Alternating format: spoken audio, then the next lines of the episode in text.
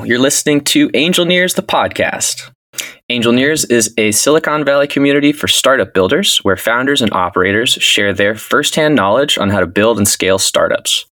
I'm your host, Oleg Kuchikov, and our guest today is Jos van Westhuizen. Jos here is uh, the CEO of Remio, the most interactive remote team events and collaboration platform uh, that we've seen. We're really excited to bring Jos on to talk about VR and uh, the metaverse and how they're poised to kind of reshape the world of work, including collaboration, experience, uh, training, and engagement. But before that, let's get into to, to Jos. Tell me, uh, where are you from? And, and, and we'll dive into kind of how you got started as an entrepreneur. Yeah, sure. Thanks. Uh, thanks, firstly, for having me, Oleg. And yeah, my my journey started in South Africa, where I grew up. And toward the end of my bachelor's degree in engineering, there was sort of two main things that happened that changed the course of my life going forward. Uh, the first thing, uh, I helped my dad install a solar panel solution at our house. And uh, right after that, a friend and I actually started a company doing that as a service just because we saw how easy it was. And this was really where the uh, entrepreneurial bug really bit me, and I realized how much fun it is to work on your own venture. Uh, the second thing that happened was around the same time, I had a taste. Uh, I had my first VR experience with Oculus DK2 and completely fell in love with it. And yeah, that's that's basically the start. Uh, ever since then, I dabbled quite a bit in creating VR software. And um, after this undergrad degree, I wanted to do a postgrad degree related to VR. And I realized that uh, machine learning was sort of the best degree to go into because it would play a major role in mixed reality in the future. Uh, so I got an opportunity to go to Cambridge University, where I completed a PhD in machine learning. And yeah, after finishing this PhD, uh, a friend and I started a company based on or in the field of natural language processing. Um, and that was a really fun fun experience. But the problem was we didn't see the traction that we needed for that product. And after going back to, uh, I guess, our, our core passion, which was VR, we experimented with a new Quest 1 headset back at the time and just realized that this is the future of, or could easily draw the line from here to the future of uh, compute in XR. And uh, basically, we decided back then, hey, let's restart the company, pivot into this VR space. And fast forward a couple of years, now we have Remio and multiple happy customers. Very cool. Well, I, am kind of taking it. I don't know, taking it back is the right phrase, but um, you were on a Quest One. It's kind of uh, really interesting that you were on that so long ago because it seems like today so many people are talking about this, but uh, it seems like you were on the trend a little bit early. Do you know what year that was? You were were experimenting with VR the first time? So the first time I had a taste of VR was in 2014, and this was with the Oculus DK2, the development kit 2. So this was still one of those headsets you had to plug into a computer. Uh, it still blew my mind completely. The second time uh, I referenced uh, the, the, Oculus Quest here was in 2019, and this was, uh, I guess, this was while I was living in SF. A friend had this headset, and yeah, we we played a lot of games, tried a lot of the new features that they released, and that's really what what got our minds and ideas rolling over.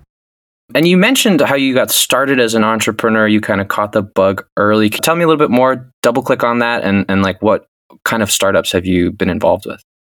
There's uh, there's quite a few. Um, none of them serious enough that I would actually uh, publicly call them startups, but they were fun nonetheless. So the first one I mentioned yeah, experiments. The first one I mentioned was before doing the PhD, and this was the solar panel uh, company. We we called ourselves Off the Grid, and it was a modular solution that we could go to any house or a big complex and just help them get off the grid using solar panels. Um, and then shortly after making a bit of money there, I went to go start the PhD. And because this bug had bit me um, at my time during Cambridge, or during my time at Cambridge, I uh, got involved with the entrepreneurial scene there and got involved with uh, a smart group of friends who all dabbled in various different startups. It ranged from uh, a smart city startup to uh, social media apps to uh, a lot of like self-driving or machine learning based startups. And then when I reached the end or when I finished my degree, uh, I had immediately known like, hey, this is startup is the, the thing I'm going to do right after the PhD.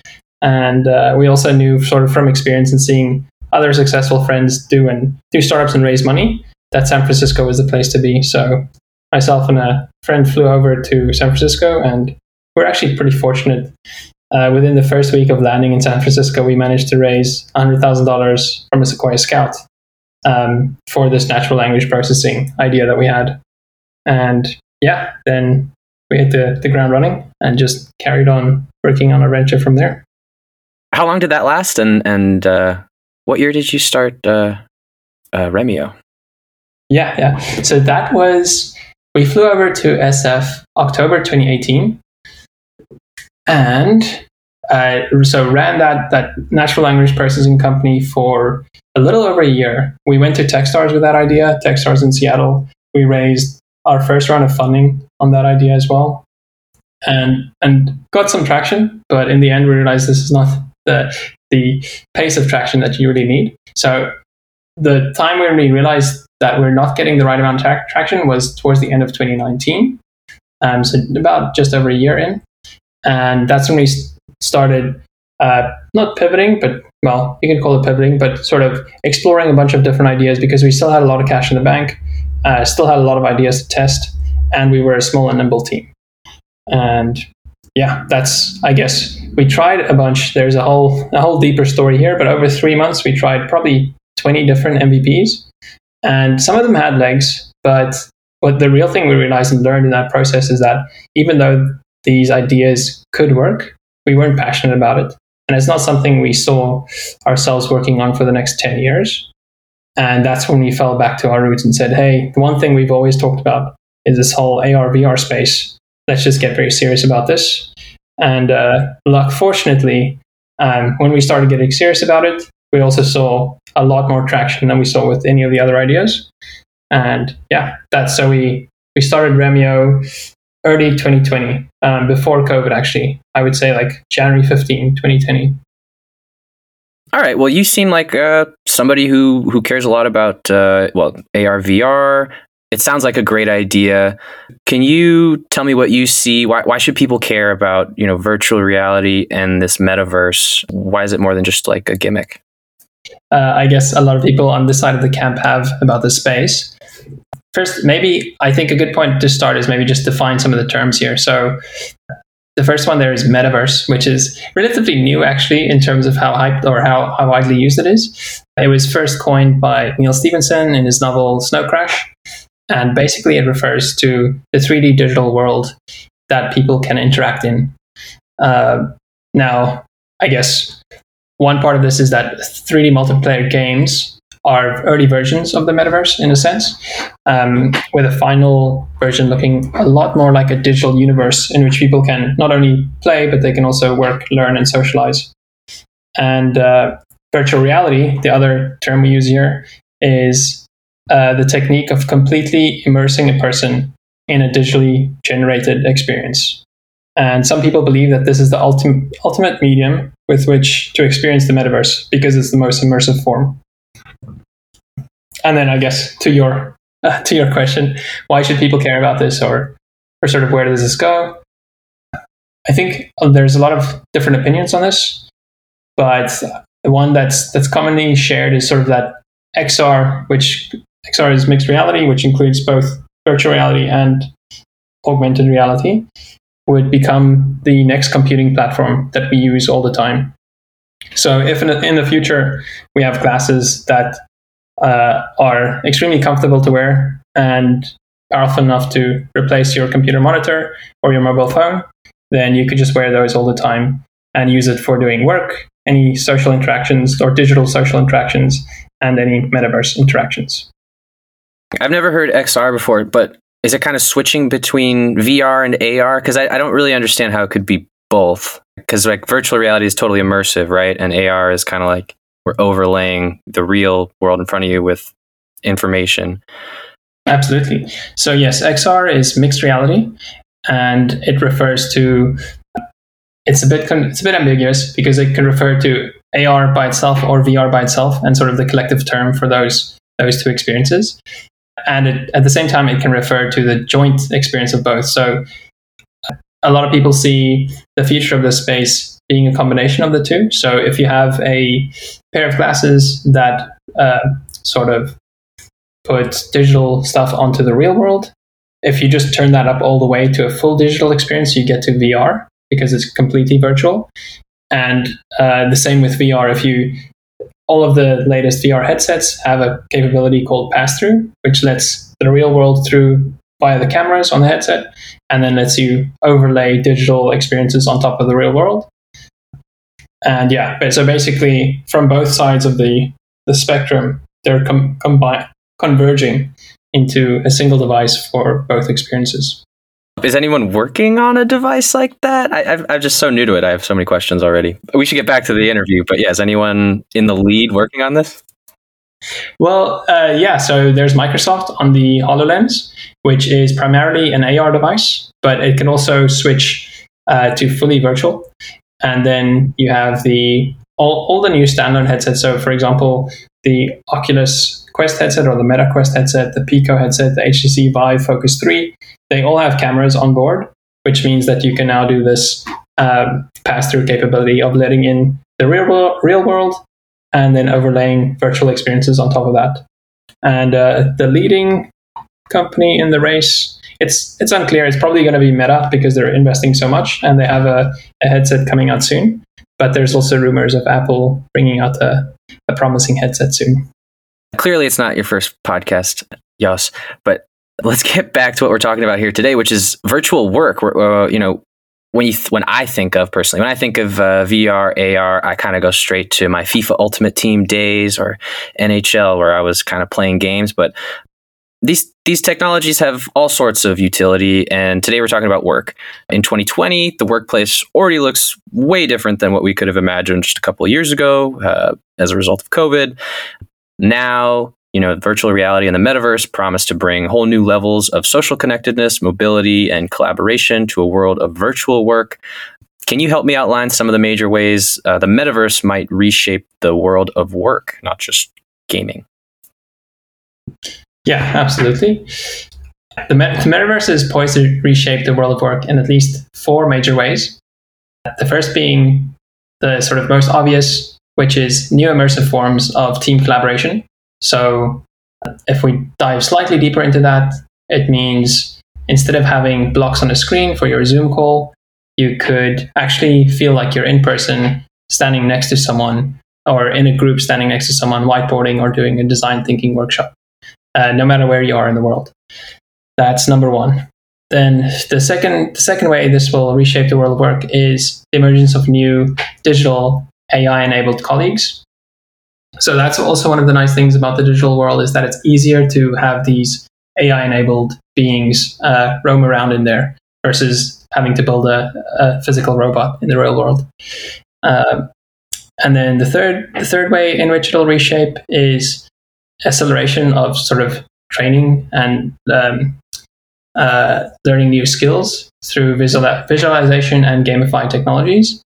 And the fourth is the eventual rise of the metaverse economy, which will create uh, completely new lines of business and uh, work roles.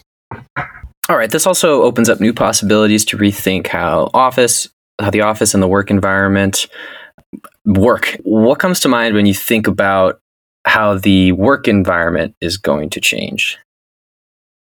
One of the key ways is that there's really you, you can do anything in the digital in the digital realm at a much much less expensive cost. Or Lord, let me redo that.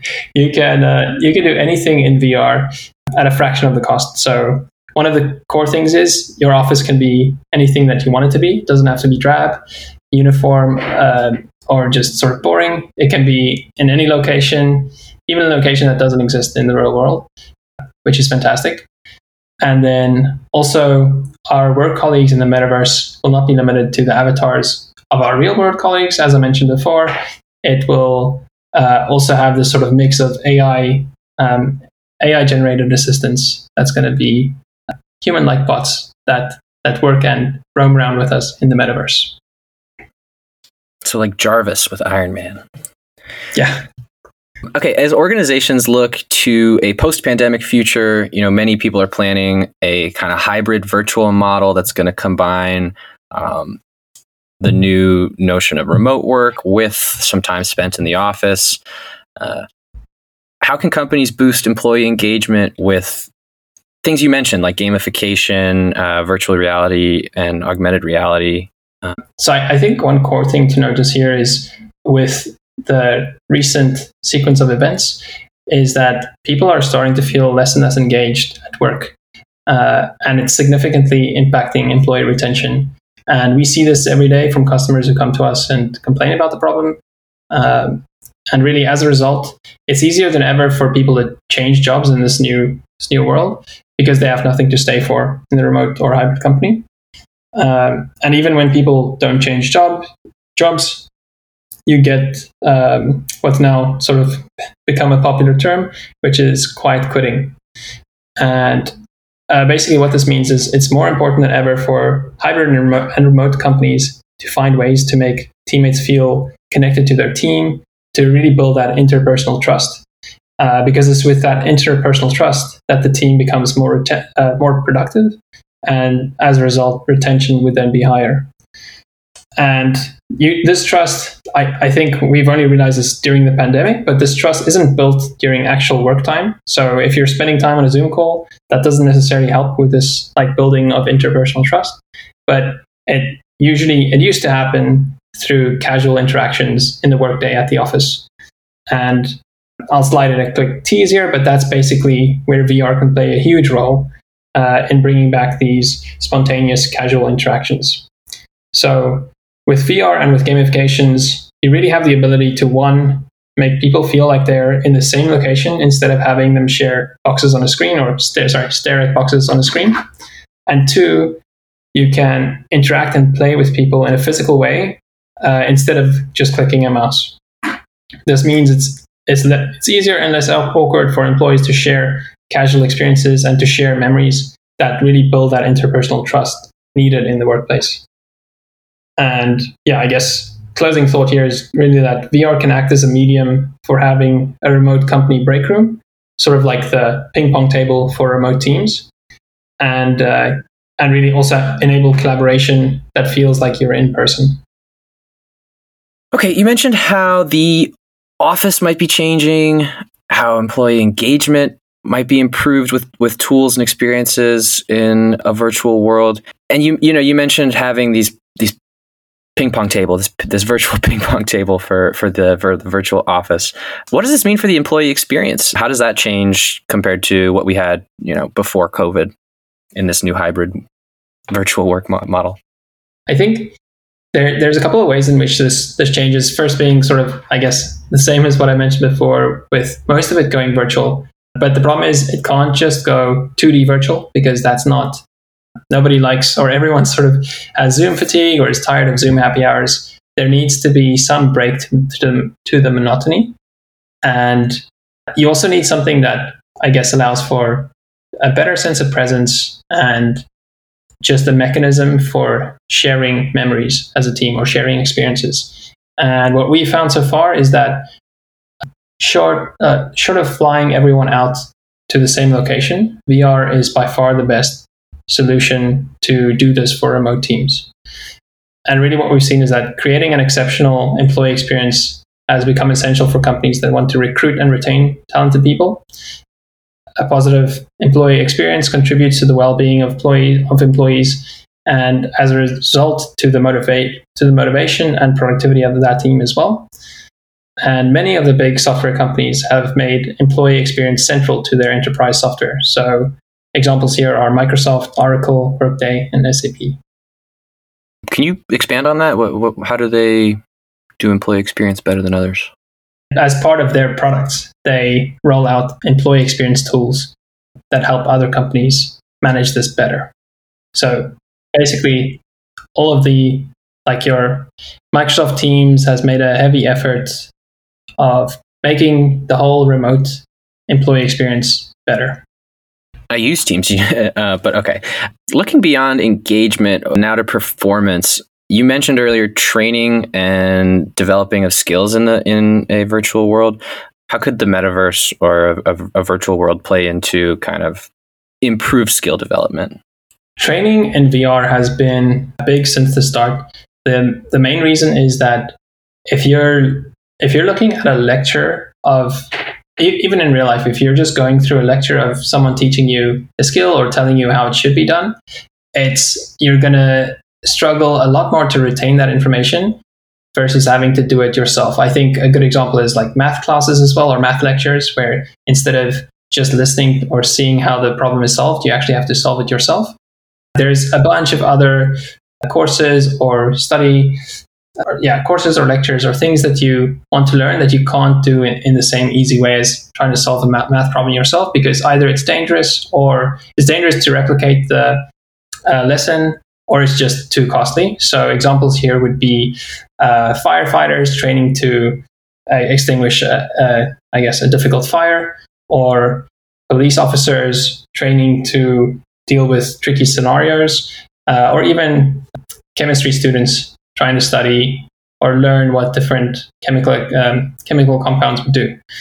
Uh, in all of these scenarios, if you have a virtual environment where you could replicate everything and do it yourself, because you're fully immersed in that experience and actually going through the, the real simulation, it's much easier to retain and it's also much quicker to learn. And yeah, the metaverse could revolutionize training and skills and development drastically, compressing the time needed to develop and acquire new skills. And while it's still in its early stages, the emergent metaverse provides an opportunity for enterprise enterprises to reset the balance in hybrid and remote work to recapture the spontaneity, interactivity, and fun of team-based working and learning, while maintaining the flexibility, productivity, and convenience of working from home. Okay, so sounds like a lot of opportunities, a lot of reasons to get excited about the metaverse how are companies preparing themselves for the metaverse and what can we expect to see in in the sort of the next stage or what's happening next in the arrival of the metaverse? Companies have started creating custom spaces in the metaverse that give users a taste of the culture of the company. And, and many of these companies are procuring headsets for their teams as an alternative medium for work and communication. So for example accenture recently bought 60000 headsets for their team a couple of other teams, for example, Trello, the entire team has headsets. And, and many remote teams have fully embraced VR as a break from the monotony of video conferencing. And the first thing we'll see happening with the arrival of the metaverse is that remote companies will fully adopt this for their employee experience and culture. A way for people to connect that is more immersive and engaging than 2D video calls and basically, as the hardware improves, we'll see more and more time being spent in VR that's to, that's focused on collaboration and productivity. And that, with that being said, many people are actually already using it for collaboration and work. But the headsets are still, or the hardware still needs a bit of improvement before it becomes an eight hour a day or 16 hour a day kind of tool. Can you give us uh, the elevator pitch? Yeah. How, what, what do you say about Remio? Yeah, sure. So Remio improves employee retention and extends corporate culture to remote and hybrid teams. We leverage VR to make remote team interactions feel like they are in person, and in doing so, be more meaningful and memorable.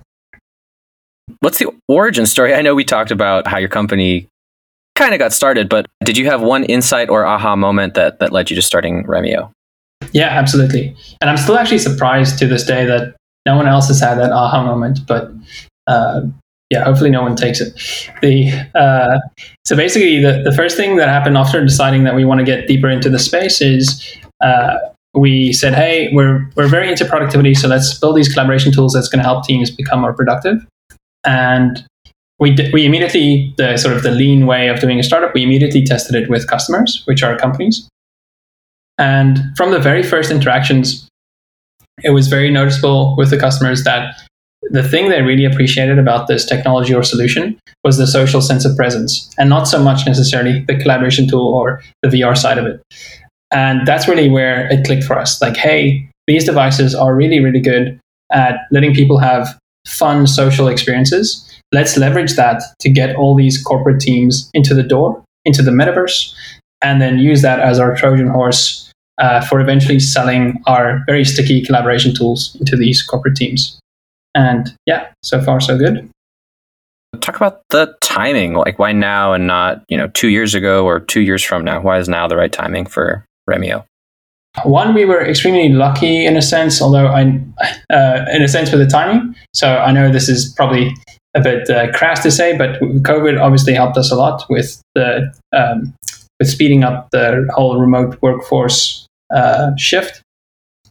And then the second thing is that we're really at the uh, precipice or like the the culmination point with XR and the advances in hardware, and it's just increased or the the hardware is uh, getting more and more effective at an astonishing pace, and um, it's good, I guess, to be as early as we are because we'll be ready when the hardware is ready, and we're sort of helping it advance along as well with our partnerships with some of the the bigger companies.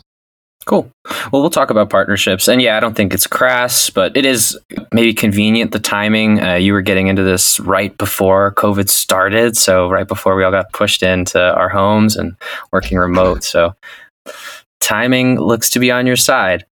How about the people behind your company? Tell us about your team. Love the team. And again, we were very, very lucky with the people we were able to hire in the early days.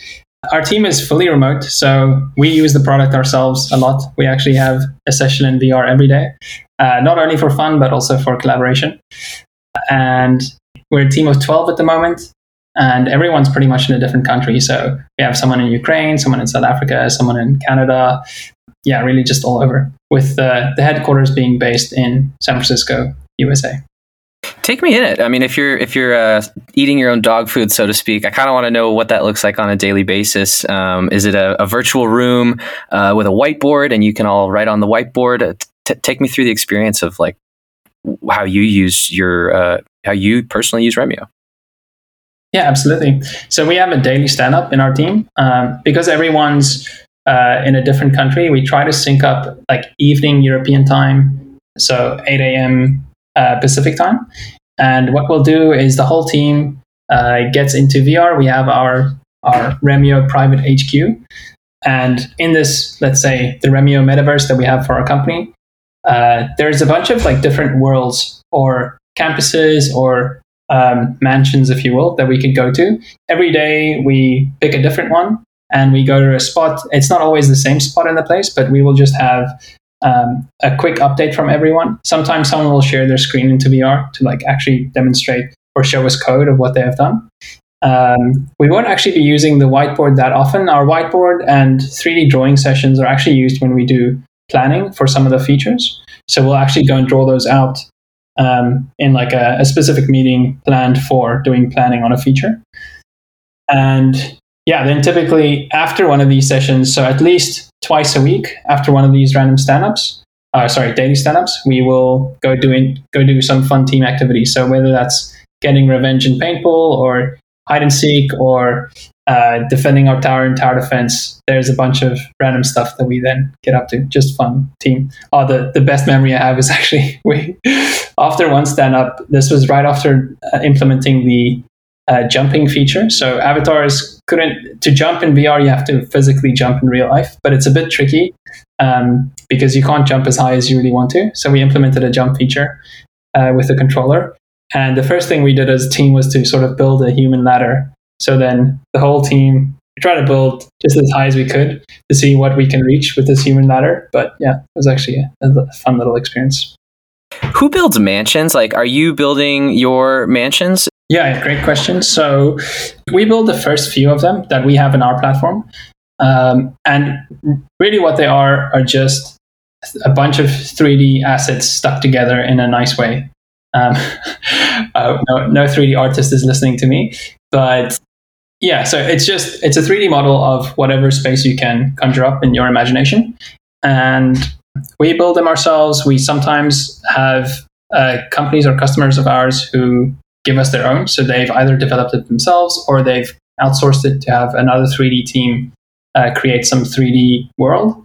Uh, and yeah, then we import it into our system and our multiplayer networking and avatar system, physics, all of that then gets merged into that 3D world. And Bob's your uncle. And I'm so new to this. Is there like a file type for 3D worlds? Are you build like what are you building it in? It's not in you're not writing it in like Python, but you might be using some kind of tool. So how do you do that? Yeah, um, everyone has their weapon of choice. So uh, popular tools are Blender and Maya for making the actual 3D assets, and then you have Unity and Unreal for sort of uh, bringing those assets into the, the game space or the app space.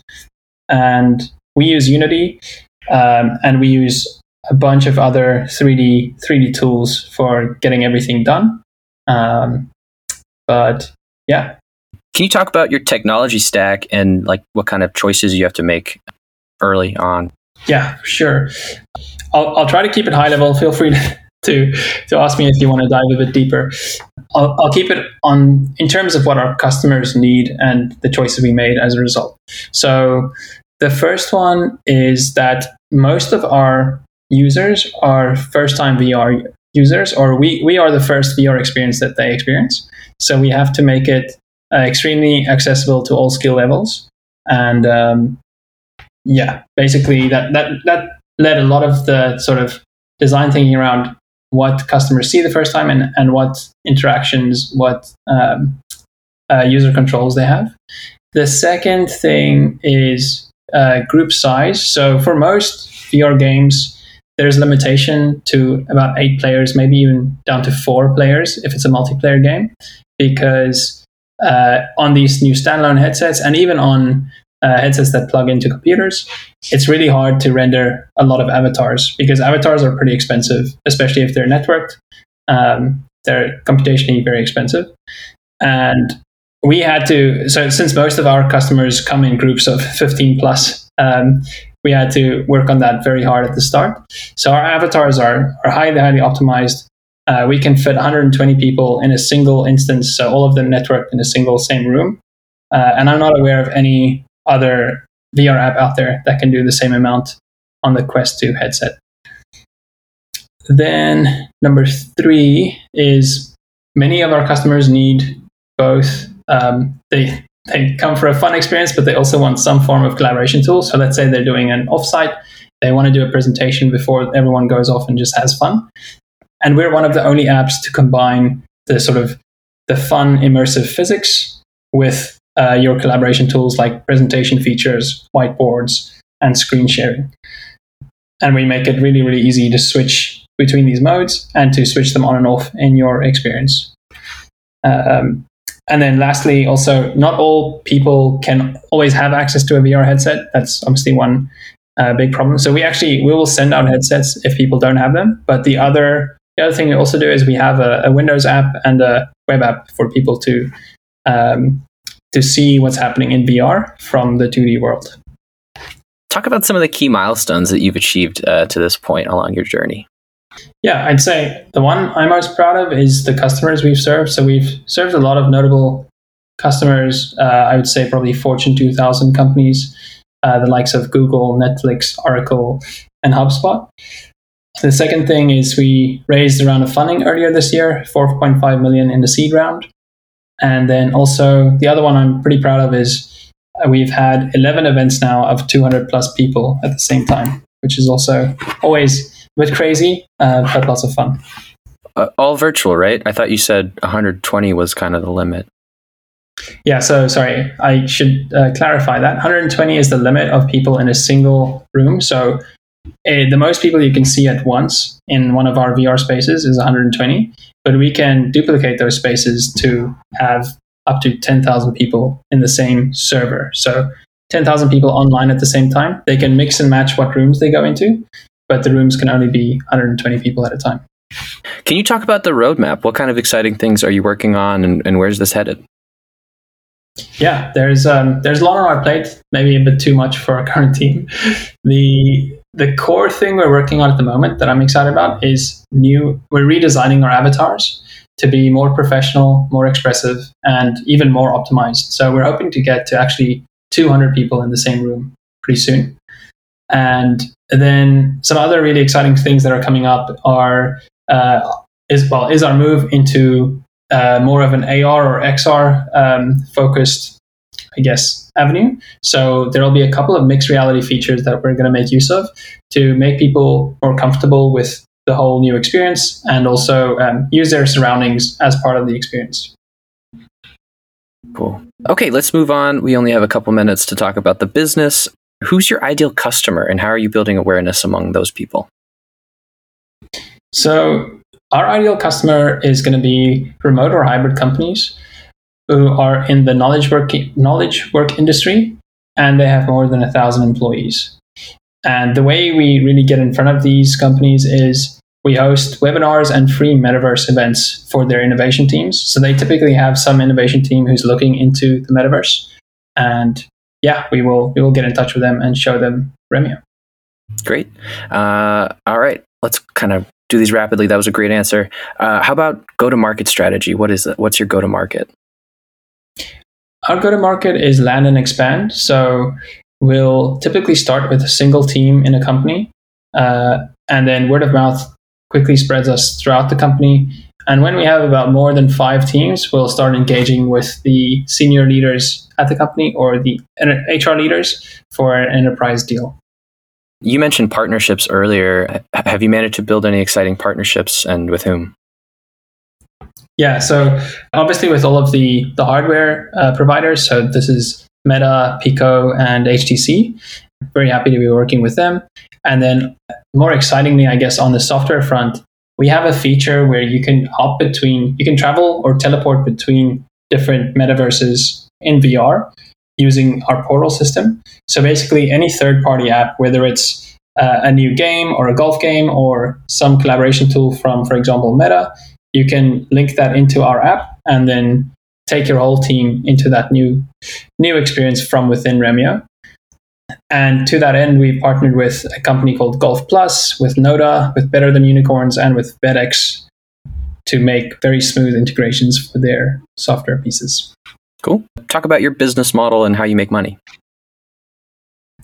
So we charge annual subscriptions for our enterprise deals, and this will basically give the company permanent access to their corporate break room and regular hosted events. Okay. Closing questions here. What would you say is unique about Remio? What makes you stand out from the crowd? Good question. The main one that pops into my head is that we're the only tool for fun team events in VR. So you get a bunch of tools that are good for team collaboration, but they're not necessarily fun in my my head they're a little bit boring and then you get a lot of fun uh, vr apps but they're made for consumer gamers so if you're a team it's really really hard to self-organize and you don't have the level of security that you, you really need or security that a lot of these companies need and yeah so basically i'd say that's it we we combine an easy team management system with vr physics and highly optimized tech to allow for these large fun team events how about challenges? You know, you have some experience as as a. Is it okay to call you a serial entrepreneur? I don't. No, I don't think so. All right. Uh, well, you have some entrepreneurial experiences, more than one, right? Maybe not serial, but you're thinking about it. What are some of the challenges you face as a founder that keeps you up at night? It definitely changes uh, throughout your sort of startup journey. I must say, I think it's that's part of the this maybe the skill or talent you have to learn as a founder is not to have a lot of these things keep you up at night. Well, yeah, think about it. I just want to say that's a that's an interesting answer. You have to you have to be because I, I ask this question a lot. I've never heard back like you gotta you gotta be able to live with the challenges and get to bed because you got to get up the next day. Uh, yeah, yeah. It's actually funny. Like I noticed it felt like the PhD that I did actually was a, a little primer in that lesson because with a PhD, the one thing everyone faces is the uncertainty of, hey, what is my thesis actually going to end up being at the end? And when you then start a startup after, or when I started the startup after that, I realized like, whoa, this is a whole different level of the problem because at least with a PhD, you have like a time window, you have a supervisor to tell you, hey, like this is the general direction. But with a startup, it's like wow, like I could do anything and it could take any amount of time. So it's a very open ended problem and you have to learn to like deal with that uncertainty. Um, and yeah, sorry, coming back to the original question, that's probably, it's, it's probably uh, linked to that idea in my head as well. You have to, um, the thing that would keep us up at night is the founders up at night is sort of the the stress of like, is this going to work out? Uh, like, when are we going to die? How do we not die? And um, yeah, I don't have a good good solution for it yet. I'm still working on it. But I hear that like I've heard other podcasts from famous founders, like for example Eric from Zoom, and I'm surprised to hear that he has the same kind of concerns. It's just like every day he wakes up and thinks, "How do we not die today?" Which is mind blowing to me for a company like Zoom. All right. Any last minute predictions for the future of work and enterprise when it comes to virtual reality and the metaverse? Yeah. So crazy, crazy prediction I have is that, um, well, let me start here. Computer monitors are really big and they actually cost more than a VR headset. And, and my prediction is that in the future, these glasses will be so small and of such high quality that you'd pretty much be able to take your office, your like entire space that you're comfortable working in, wherever you want to go. And it's sort of like carrying an office in your pocket, the same iPod analogy that Steve Jobs made. Uh, and you'd actually maybe want to spend time in this because uh, it's going to be one, it can be a more fun environment than the real one, which is a bit scary. But yeah, that's, that's it. Okay, good one. Before we get out of here, what's the best way for our listeners to reach you and learn a little bit more about Remio? Listeners can reach out directly to me and my co founder at uh, founders at remiovr.com. Great.